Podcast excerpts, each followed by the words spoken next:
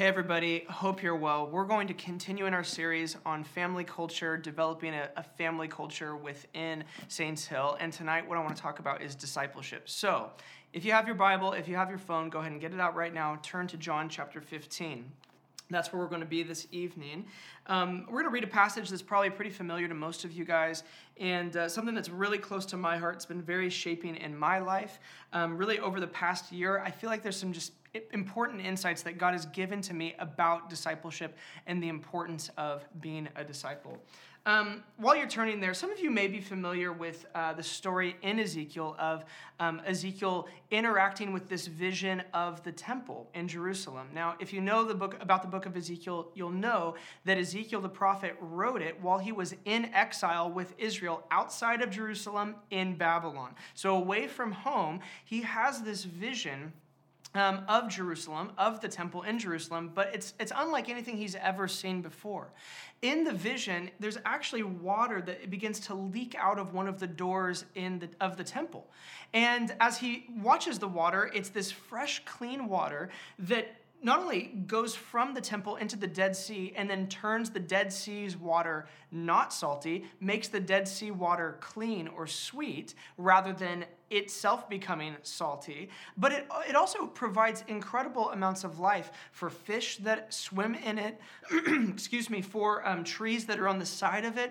And it says this in Ezekiel forty-seven. It says that the trees that are planted along this water that's coming from the presence of God, water coming from the temple, um, these trees have leaves that are then used for healing nations.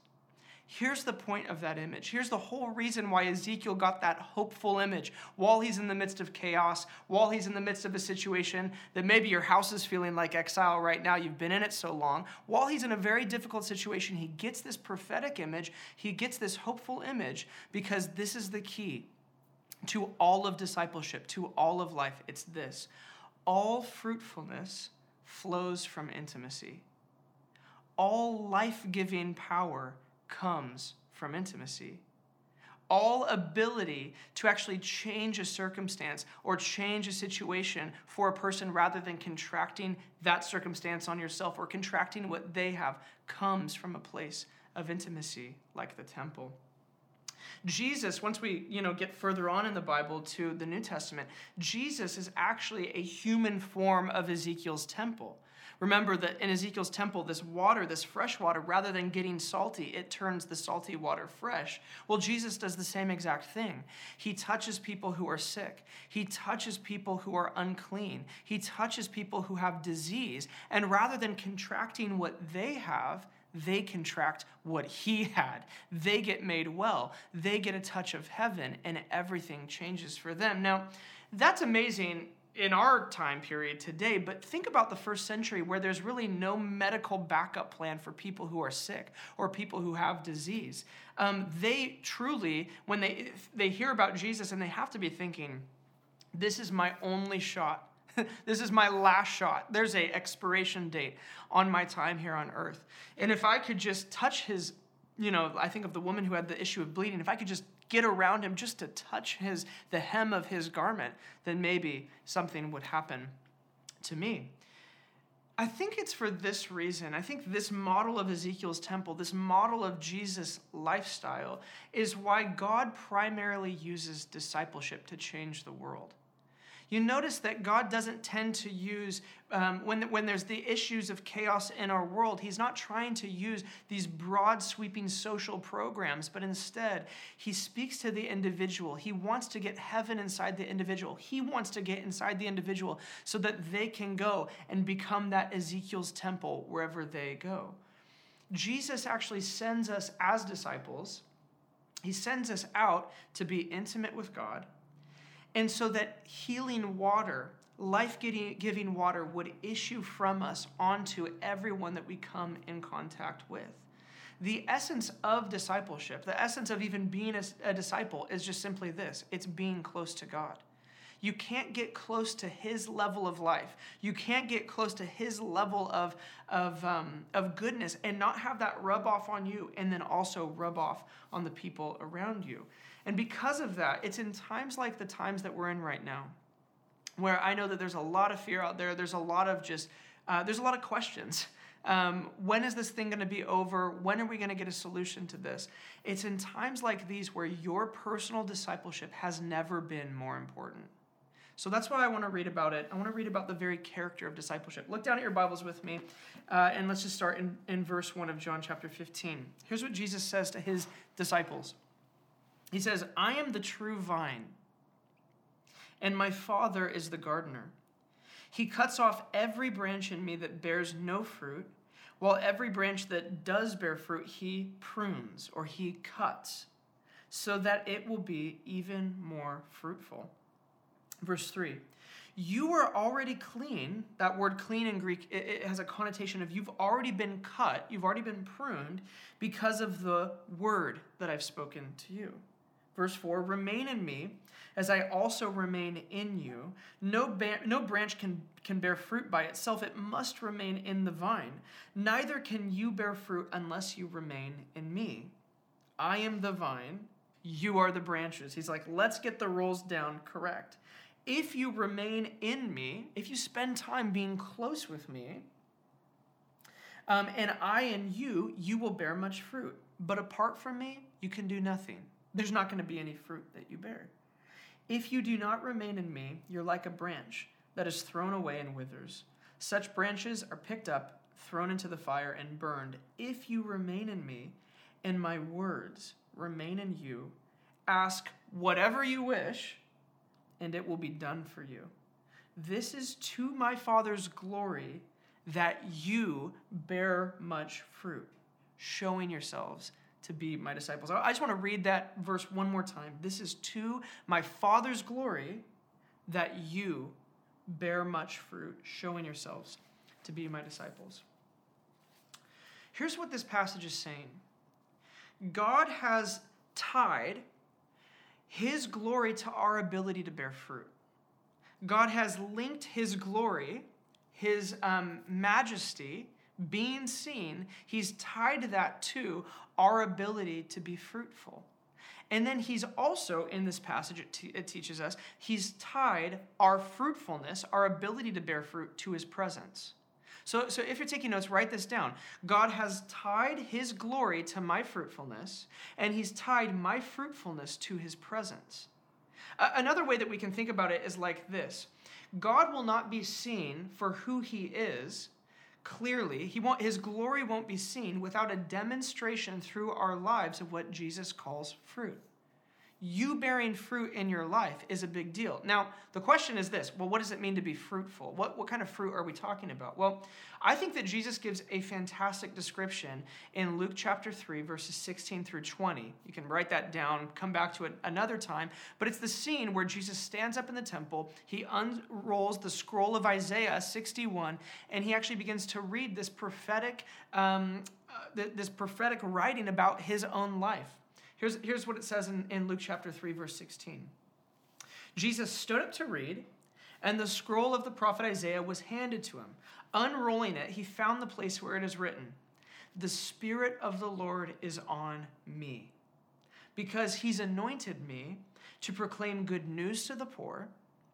He has sent me to proclaim freedom for the prisoners and recovery of sight for the blind, to set the oppressed free, to proclaim the year of the Lord's favor.' Then he rolled up the scroll, gave it back to the attendant, and sat down. And then he said this, 'Today, this scripture is fulfilled in your hearing.'" I just love that. You think, like, what is God's disposition towards humanity? What is Jesus' mission for humanity? It's so simple. He's just here to proclaim God's favor. He came to proclaim God's goodness. So powerful. Now, um, it's important to know, when Jesus does this, when he stands up and he reads that, he's really giving the vision statement not only for his life, but he's also giving the vision statement for our lives as disciples. Every disciple has the same call. We have been given the Holy Spirit. We've been anointed. If you're in Christ, if you follow Jesus, if he is your Lord, you've been given the Holy Spirit so that you can preach the gospel. you can share the good news of peace and eternal hope with people who really need it. Like, you've been empowered in this time period. This isn't a time for us to sit back. It's actually a time for us to share the gospel, for us to give a reason for our hope that we have, give a reason for the peace that we carry. We've been given the Holy Spirit to get people free, release from fear through um, faith in the one who's faithful. That's what we've been given the Holy Spirit for, is to actually be go, okay, God, I'm feeling fear right now. I'm looking around me. I'm seeing others who feel fear. Um, fill me up with trust in you. Fill me up with faith in you so that I can actually help other people get free from that same fear that I was once feeling. We've been given the Holy Spirit to heal people with illness, to actually pray for them and see, be, we're, I like to think of us as disciples as bridges. We have one foot in heaven, one foot on earth, and, and it's the greatest privilege of our lives to just say, go through me, God. Take your goodness and channel it through me for this person or this circumstance right here. Uh, and lastly, we have the Holy Spirit to release people from the demonic. Um, it's in the places of fear where we tend to agree with the enemy. When we do that, we give him authority in our lives, and we actually open ourselves up to the, what the Bible says, that giving the enemy a foothold, giving him a place, if you're a rock climber, giving him a place to really put his foot or to get a good grip in our lives. And uh, we don't want that to happen at all. And so it's our, we've been given the Holy Spirit to actually have authority over the demonic, to just say, you out now. You have no business doing this, speaking this, or being this in this person's life. They're a child of God, so get out right now. And now, God, come and give this person truth where they had once bought into their fear or believed a lie. Um, how do I know that this is our vision statement? Because this is what Jesus told us to do. Matthew twenty-eight, the Great Commission. You guys are probably familiar with this. Uh, Jesus says this, all authority in heaven and on earth has been given to me, therefore go. It's his authority that becomes the precedent. It becomes the reason why he sends us. It, it, do you see what's happening there? He's not, hey, yeah, you can attempt to do what I did, and if you're lucky, maybe you'll see some cool stuff. No, no, no. It's this. It's I have authority. I'm tra- I'm transferring that authority to you. Do you believe it? Therefore, go. Uh, John twenty, verse twenty-eight says this. This is just so good. Maybe write, jot this down. I, I, I find this is a passage that's been really important to me in the past couple years. Uh, it says this, again, Jesus said, peace be with you. He interacts with his disciples in this passage. He says, peace be with you. And then he says this, as the Father sent me, I am sending you. Super important. As the Father sent me, well, how did the Father send him? Because that's the same way that he's sending you. Uh, how did the Father send Jesus? Well, I, I would say he sent him in a, a lot of different ways, but there's really kind of two primary ways that Jesus was sent to earth, with a mission and with an ability. Jesus was sent to earth to unroll the scroll of Isaiah, to read those things off and then do those things with a mission and with an ability. So in other words, when Jesus says, as the Father sent me, I'm sending you, what he's saying is this. You are being sent with the same mission that I had and with the same ability that I had. Jesus, time and time again, you look through the Gospels, how did Jesus do the miraculous? How did he heal the sick? How did he cast out the demonic? Well, we get insight in one of the Gospels where he says, it's by the Spirit that I cast out the demonic. Jesus isn't doing these miracles because he's God showing off that he's God. No, no, no. He's doing these miracles because he is a, a human, fully alive with the Spirit of God, in correct relationship with the Father. Remember the dove descending, the Spirit of God descending on him at his baptism. He wouldn't need the Spirit if he could just do whatever he wanted, whenever he wanted. But instead, he says, I only do what I see my Father doing. In other words, I'm staying in step with the presence of God. I'm staying in step with the presence of a Father, and I'm stepping in to do these Uh, miraculous things, to see the, the kingdom of heaven come to this person or to that person. We've been sent with the same mission, and we've been sent with the same ability. That is really important in a time like we're living in right now. Now, has, you hear that, and maybe you're like, man, that's so inspiring, that so, sounds amazing, but I just see a gap between the life of Jesus and where I live. I do too. I see a gap with who, what Jesus did, who he was, how he conducted himself in the face of chaos and trials, and how I conduct myself in the face of chaos or in the face of trials. So the question is, if we're supposed to bear this kind of fruit, If, if we have the same mission and the same ability, how do we actually go about bearing that kind of fruit? How do we actually end up seeing these things happen in our lives? Well, Jesus places our fruitfulness into the context of a relationship like a grapevine has to a gardener. So he's like, you want to be fruitful? Here's a metaphor. Here's, here's the way that your relationship with the Father is supposed to work. It's, it's just like the relationship that a fruit vine or a grapevine has with a gardener. And this is key. Look down at your Bibles, verse one. He says this. He says, I am the true vine, and my Father is the gardener. He cuts off every branch in me that bears no fruit. He's like, you're a branch. While every branch that does bear fruit, he prunes so that it will be even more fruitful. So, so get this, write this down if you're taking notes. Our fruit is dependent upon our ability to remain with Jesus and to get pruned or to get cut. Another way to think about it is like this. You want to be fruitful, you have to be able to die to self when the gardener comes down your row and says, that right there, I need to cut that so that you can be even more fruitful. I know that it's going to hurt, but I need to cut that. I need to prune that so that you can bear even more fruit. Death to self, dying to self, whether it's I'm hanging on to this fear that I have, or I'm hanging on to this character issue, it's not that big of a deal. I'm hanging on to this belief over here, or this vision, or this dream that God hasn't given me. When he walks down that, that aisle of yours and he comes to prune you, he comes to cut you, uh, it's death to self that is needed. And death to self is the form that faith often takes.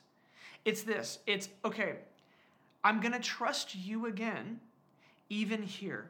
So, so cut this fear out of me. Prune this issue so that I can bear fruit.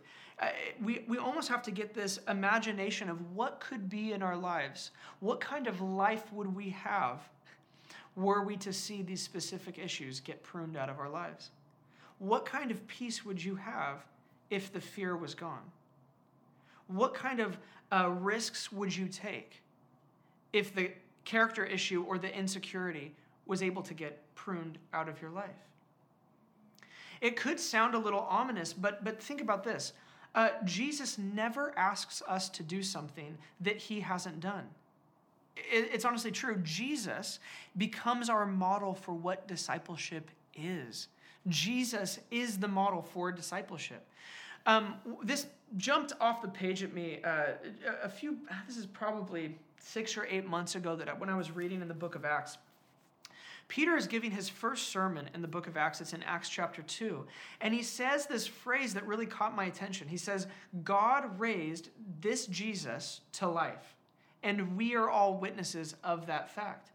God raised this Jesus to life. God raised. Isn't that kind of interesting that Jesus didn't raise himself? God raised Jesus? What, what does that mean? I think at, at the very base level, it means this. Jesus was not concerned with the resurrection. He was concerned with the death. Think about it. In the Garden of Gethsemane, you know that death is weighing so heavily on him that he begins to question, is there resurrection on the other side? Am I going to be okay after this whole experience? And it just, it creates this turmoil. Now we know that our courageous pioneer of our faith walked through that trial. For the joy set before him, he endures the cross.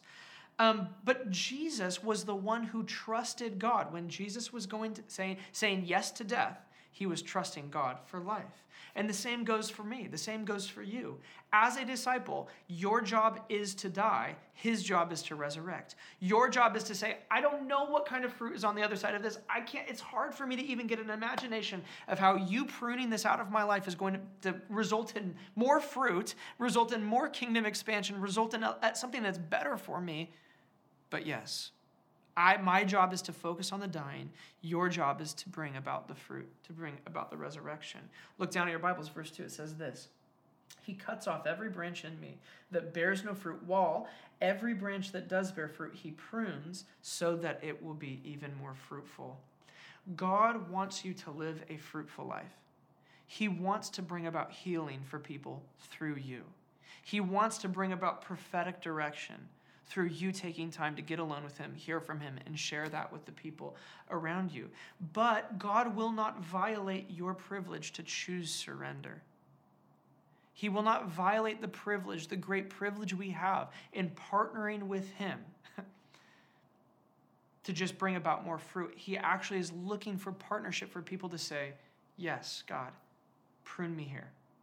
Yes, cut me here. I really think for me right now, just um, with cultural circumstances the way that they are, but but even just kind of the past few months of my life, one of the things that God is really pruning out of my life is the fear of death. Um, I know that death, the fearing death is a normal fear to have. Um, I know that, that that comes natural to most humans, but it's not actually a normal fear for Christians. Um, we of all people are the ones who have resurrection hope. We of all people are the ones who have promises from God saying, Jesus is the first fruit. Just like what we're seeing right now, we're seeing trees giving the, us their first leaves. We're seeing, so in my garden, I'm seeing first flowers come out, and I know. I don't think to myself, oh, that's nice, that'll be great for the spring. I know there's more coming. Jesus is the first fruit of, re- of resurrection, and we're going to follow suit. Um, but it's just this time of really facing the fact that I'm not in control, facing the fact that there's certain things that I can do, but there's a lot that I just don't have control over. Uh, really, I, I feel like God is just coming down the aisle right now, and he's saying, we need to prune this fear of death that you have. We need to prune this this need for control that you have. I, I don't know where you guys are at in your personal families financially, but there's a lot up in the air with our economy. How long will it take to recover? Will I ever make back uh, the money that I've already lost? Is my job still going to be there on the other side of this? And and I and I just want to say this. Disciples never waste an opportunity to die. Disciples never waste an opportunity for the rubber to really hit the road and to say to God, prune me here, cut me here. So as you're thinking about discipleship, thinking about even where you're at personally right now, waking up in the morning, spending time with God, spending time with the gardener, just saying, yeah, cut me here. Show me where I need to die. I know that you have my best interest in mind. You didn't let Jesus stay in that grave. You're not going to let me. I think what we're going to see um, from this whole time period that we've been in as a church is we're going to see a group of people, I think Saints Hill, you guys, we're going to see a group of people who are more free on the other side of this to risk with Jesus, more free on the other side of this to listen more intently with the Spirit, to walk with a fearlessness that makes people ask, where did you get that sense of peace? Where did you get that sense of fearlessness? If we choose in this time period to take our discipleship seriously, to say, God, you're bringing things to the surface, or circumstances have brought these things to the surface, cut me there. I think that our church is going to explode on the other side of this with kingdom activity and what Jesus calls fruit. The key is this. Continual surrender brings continual fruit. We don't stop. This is a lifestyle of discipleship. Continual surrender brings continual fruit. And it's this dynamic, according to Jesus, that sets us up for advancing the kingdom. Have you ever read a passage in the Bible and you thought to yourself, that cannot mean what it seems to mean, or that even seems blasphemous if that if that really means what it looks like it means? Well, we have one of those passages in this text as well. Look down at your Bibles, verse seven. If you remain in me, Jesus speaking to us, and my words remain in you, ask whatever you wish, and it will be done for you. This is to my Father's glory that you bear much fruit. God has designed life, all of life, so that his glory is tied to our fruitfulness, like we've already said this evening. And the passage is clear. God gets glory by you being awesome. God gets glory by you bearing fruit, by you being like God here in the present. Now, in context, notice what the fruit is. Well, it's a metaphor for answered prayer. Look down at your Bibles, verse seven. If you remain in me and my words remain in you, ask whatever you wish. What is that? That's prayer. That's a petition to God. Would you do this thing? Would you move in this situation? Ask whatever you wish, it will be done to you, done for you. This is to my Father's glory that you bear much fruit. What is the fruit? It's asking God to do something and him actually doing that. It's answered prayer. So it's it's that moment where you say, God, would you save this person? I was just on a phone call today with a friend of mine who wanted prayer for his brother, uh, who was kind of walked away from God. It's it's positioning ourselves in that moment saying, God, would you, uh, the fruit that we want to bear is getting answered prayer right here. We want to see this person saved. Um, it, it, it's uh, asking God for a promotion. God, I, I really think that I deserve this promotion. I really want this promotion at work. Would you be working this so that I actually get the promotion? It's it's maybe a spouse that we ask for. Um, God, I can't be single forever. Would you please give me a spouse? It, it's, it's in this time, the virus to stop, the prayer that I feel like I've prayed a hundred times already. God, stop this virus in its tracks. Just stop it, or or give us the ability to create some kind of um, immunity to it, or to create some kind of medicine to stop this virus in its tracks. But have have you ever prayed for something and not seen it happen? You ever asked God for something and it, it never actually happened? So, so what are we supposed to do with this text? I, I really think that we need to kind of break this down because this matters. People have had to deconstruct their faith because they've misunderstood this passage. People have deconstructed their faith, their relationship with God, largely in part because they feel let down by God. And, and here's what I want to say. I feel like one of the missions of Saints Hill is to help people construct a relationship with God they never have to deconstruct. So here's what he starts with. He starts with remain. What does he say? Verse seven, if you remain in me. This is the first prerequisite to seeing answered prayer. If you remain in me. So what is that? We are invited by God to have this dynamic, a presence-based relationship. If you remain in me, could there even be closer language? If you spend time in our language at Saints Hill, hosting my presence, thinking of creative ways to invite my presence into your life. If you, I, I think of Brother Lawrence, he was known for hosting the presence of God. People would travel around the world just to watch him wash dishes at his monastery just because he hosted God's presence in, in such a potent and powerful way. Um, it, what, what is that? If you remain in me, it's this.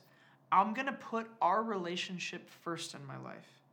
I'm going to put this relationship that I have to be the primary thing in my life, the thing in, by which I make all of my decisions, whether I do this thing or do that thing, spend this money there, give it away here, move there, do anything. It's based on presence, right?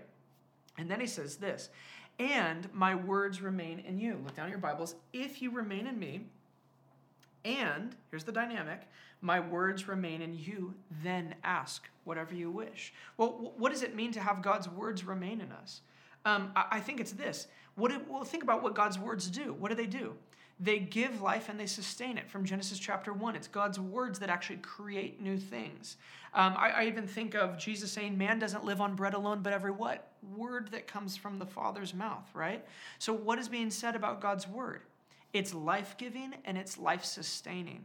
So let God's words remain in you. So you remain in him, presence-based commitment, relationship first.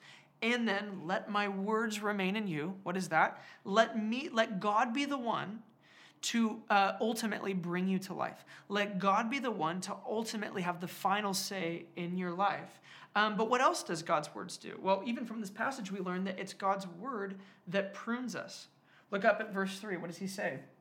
He says, you are already clean. You're already, you've already been pruned because of the what? The word I have spoken to you. So, so here's what he's saying. When your priority is staying with him, no matter what, I don't, no matter, you know, hell or high water, no matter what, I'm going to stay with you. And if your priority is allowing his words to cut you and to bring new life, the result of that dynamic, the result of that commitment in your life is going to be answered prayer. Here, here's the point. Requests or prayers that are made from his presence and from living off of his life-giving and pruning words, those are the kind of requests, those are the kind of prayers that get answers.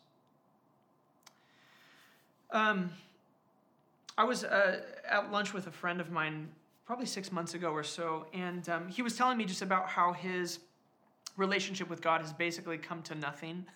He's really deconstructed his faith, a lot of issues with the scriptures, um, a, a lot of problems with just feeling like God let him down. And and I remember um, I was I was kind of trying to suss out like what was the what was the the stages that you went through of deconstruction. And he said, you know what it really all comes down to is it comes down to this. I have prayed for things thousands of times, thousands of prayers throughout my life. And he said this, I can't think of one time that I've ever seen a prayer answered. So I'm out. Um, getting answered prayers is really important. There may be even a pain in you right now as you're listening to this going, I can think of the unanswered prayer that I have in my life. I can think of the the, the thing that I've come for healing for dozens of times that's never been healed. I can think of the person in my life that I've been asking for breakthrough for and never seen it happen. It's really important that we get answered prayers. It's really important. Holding the answer to the prayer or the specific answer you believe to be the best at a higher place than relationship will always end in disappointment. When the answer to prayer becomes the purpose of life, disappointment is sure to follow. But what this passage encourages us towards, I think, is this. Prayers from relationship first say this. God, I request that you do this. I request that you stop the virus. I request that you move in this person's life. I request that you get this thing out of my life or that you heal now. I request it, God, but not at the expense of our relationship. I request it from all that I know about who you are and about what your intentions are.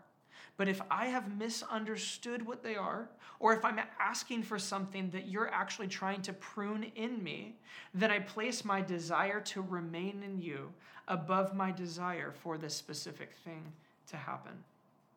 My priority as a disciple is remaining in you and your word remaining in me, saying yes to death to self, and trusting that you have my best in mind and you ultimately have this universe's best in mind.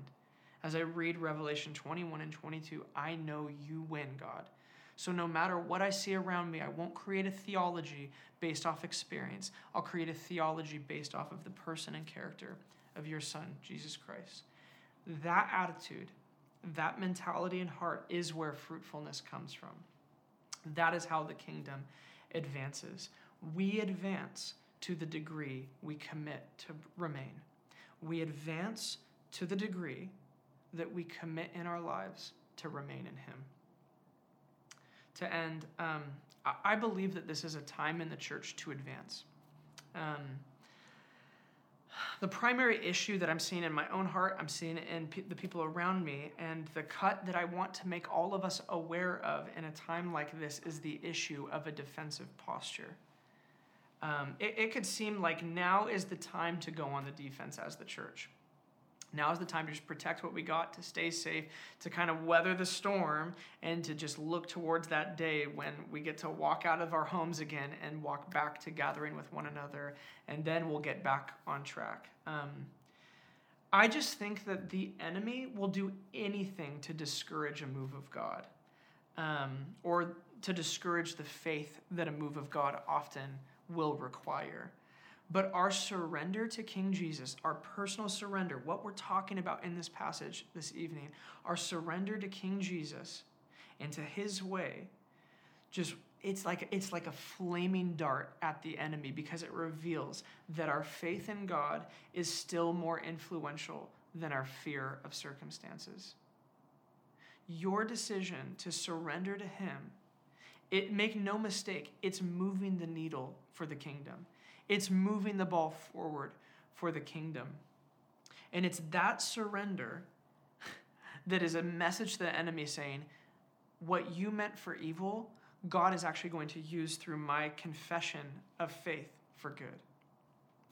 The truth is this, is that God's fire, you look all throughout the Old Testament, his fire coming down onto altars always falls on a sacrifice. It always comes on a sacrifice. And this outpouring that, you know, Saints Hill is built around this vision for revival. And I believe that, you know, some people say that, you know, we're praying for revival. They have an, an idea of what revival is supposed to look like. I think revival happens individually all over the place, all over our town and in our church, every time somebody gets a prophetic word, every time somebody gets healed, every time somebody gets an insight into God's goodness. And I think we're in revival right now. I, I just declare that um, over us as a people. We're seeing God move. We're seeing the kingdom advance. Um, but this outpouring that we long for, the greater move of God that I know we have been promised as a church, um, it comes from our ability to say, we surrender to you, we trust you more than we fear what the enemy is up to. So my question to us as a church tonight is this: are you ready to take ground? Or are you living on the defense? Are you ready to move the ball forward? Are you ready to see the kingdom advance? The sacrifice of time, the sacrifice of spending more time in prayer in this season, the sacrifice of saying yes to faith and no to fear is going to have an immense payout. And I believe we we have even began, we, we, we begun to see it last Sunday with people prophesying for the first time, hearing a prophetic word that connected for the first time. We are taking ground, and it's God, God's vision is discipleship. That is his strategy for developing a people of faith who can handle the abundance that he intends to pour out. So I hope that that encourages you wherever you're at this evening. I want to just get a little bit practical as we close. Just a few ideas for practicing God's presence, for remaining in him and allowing his words to remain in us with this extra time that a lot of us have on our hands. So practically, um, just think about redeeming the time that you have. I know I'm right there with you. I've been spending a lot of time watching Netflix, watching shows, but we have time in our homes to um, pray. We have time in our homes to worship, to put on um, a worship song or a worship playlist. We, we actually have a playlist for you guys um, and, that we're putting together uh, that hopefully, maybe even by the time you're listening to this, you already have that playlist. Um, but we've been putting together a, a worship playlist for you so that you can just put that playlist on and just soak. Just spend time in worship. You don't have to be singing out. You could take a nap. Uh, just spend time in his presence and just say, God, in this moment, I'm dedicating this hour to you. Redeem the time. Um, look for um, opportunities like we've been talking to to sharpen up your surrender. Lots of times, it's these cultural um, moments of upheaval where the fear comes to the surface, and it's really easy to see what needs to be cut out of our lives. Um, go on a prayer walk. Um, it's something that I've been doing a lot around my neighborhood. Just spend time just inviting the presence of God. I mean, if you want to know what I'm praying on prayer walks, I'm just saying, God, would your presence come and just be so tangible that it would be impossible for people to not recognize it? Would people just sense you around them wherever they look? God, would you bring a, a sense of hope to people in Newburgh? Would you mark Newburgh? Would this become a place of healing that people travel from all over the world to come to? Just to get a touch from you, just to get healed. Um, so maybe think about your neighborhood, think about the, the people around you, go visit your neighbors, knock on their door, um, ask them how they're doing, uh, see if they need anything at all, and, and maybe be bold enough. Would you ask them, is there anything that I can pray for you about? People are longing for disciples who are on fire at this time. They're looking for the people of God to be bridges of heaven into their homes in this time period. So Um, that's my hope. That's my message for us as a church. Uh, one, one of the things that we want to try to do um, fr- from now until who knows how long we're going to be doing this whole video thing um, is by ending our messages with words of knowledge for you guys, wherever you're at in a community group at home, just with your family or just by yourself. Um, and so what we did is we actually had our prayer team um, ask God if there were any uh, specific words of knowledge, things that we need to be praying for people uh, about in this in this next week. And uh, we had them just email them in. So I'm going to read off um, just some words of knowledge. Now, if you're in a group of people and one of these words is for you, would you be bold enough to just mention, just maybe raise your hand and say, hey, I actually think that word is for me. Those people around you, they're people full of the Spirit of God. They're just going to get around you and they're going to pray for you. And, and we may see healings. We may see prophetic words. We may see just incredible things happen Um, so I'm just going to read off some of these words. Here's the first one. Um, this is from somebody on our prayer team. They said this: I keep getting the word restoration. I think our Father wants to point the eyes of his children towards the unstoppable reality of being restored.